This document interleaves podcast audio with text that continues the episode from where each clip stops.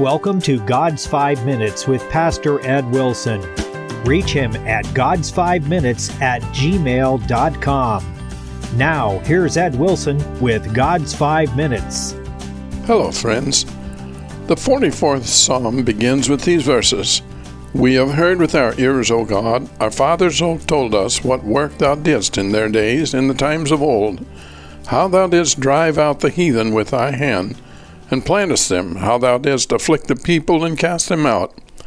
For they got not the land in possession by their own sword, neither did their own arm save them but thy right hand and thine arm, and the light of thy countenance, because thou hadst a favor upon to them.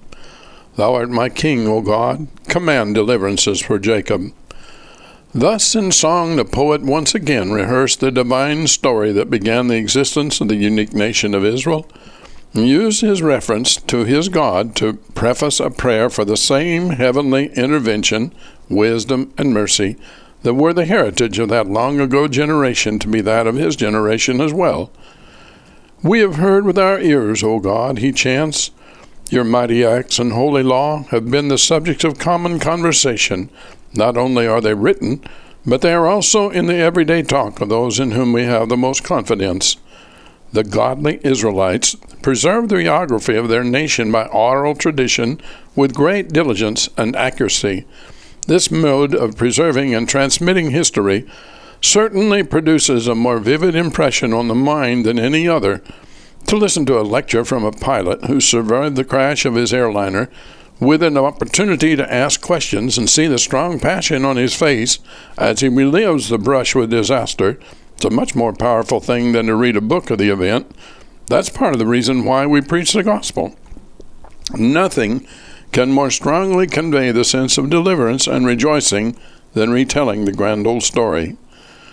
Just so, it is delightful to hear the recollections of those who have lived to see the footprints of the Lord on the sea of changing events, to behold him riding on the whirlwind of war, pestilence, and famine, and above all else to see his unchanging care for his chosen people. Those who are taught to see God in history have learned a good lesson from their fathers. A nation tutored as Israel was in a history so marvelous as theirs always had a ready case to present when pleading with God for aid in trouble, since he who never changes gives in every deed of grace a pledge of mercy to come. The traditions of our past experience are powerful pleas for present help. Certainly, the telling of the powerful experiences of the workings of God from the past is the task of fathers Fathers are naturally admired by their children, who spontaneously take them as guides to good and proper behavior. When dad acts reverent or amazed at some of God's workings, his children are stimulated to feel their own convictions developing. Besides, one of life's great pleasures to a parent is to snuggle his own little boy or girl into his lap, take down the Bible storybook with its well worn pages, and read into those wondering little ears how lions found David too salty for their taste, how 143 fishes will cause even apostles' nets to break, or how singing songs while in the stocks in the dankest, most secure part of the prison, while backs are still bleeding from the baleful lashes, can cause an earthquake that bursts all the prison restraints asunder. God help us excite our children into faith from the examples of those who have walked this holy path before us. It's unnatural for the Father to bury his life savings in the earth before he dies and thus make it useless to his surviving and needy family, or anybody else for that matter, how much more than any should fail to pass on the story of Jesus? but it is a delight and a blessing to hear the old stories from generations past of God's great mercies and ever timely delivery of his people from perils, perils rather of every sort. But retelling them is not merely instructive, and inspirational, it is a prelude to each succeeding generation having its own powerful, amazing stories to tell, for the God of yesterday is the God of today, tomorrow, and eternity. Have you talked to him today? You have been listening to God's Five Minutes with Pastor Ed Wilson. Reach him by email at godsfive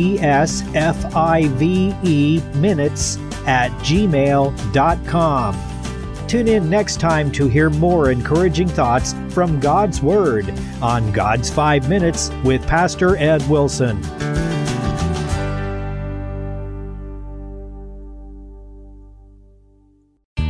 If you live within the broadcast area of KNEO Radio, we have a podcast just for you.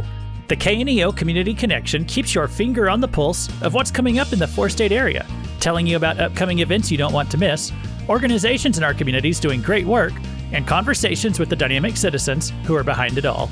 There's a lot going on around you that you don't want to miss. This is Luke Taylor. Join me each week as we talk about what's happening with the people who are making it happen.